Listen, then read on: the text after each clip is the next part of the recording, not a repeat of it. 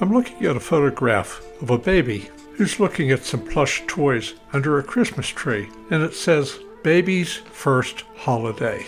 I wonder what holiday that would be. If the baby wasn't born just before Christmas, maybe it's Thanksgiving or Labor Day. How our culture is trying to rid the world of the name Christmas. Maybe it's because Christ is in the word Christmas, which means Christ's Mass. My sweet wife received a holiday catalog, and she wrote to the company, Sorry, I don't patronize those who refuse to use the word Christmas on their promotional materials.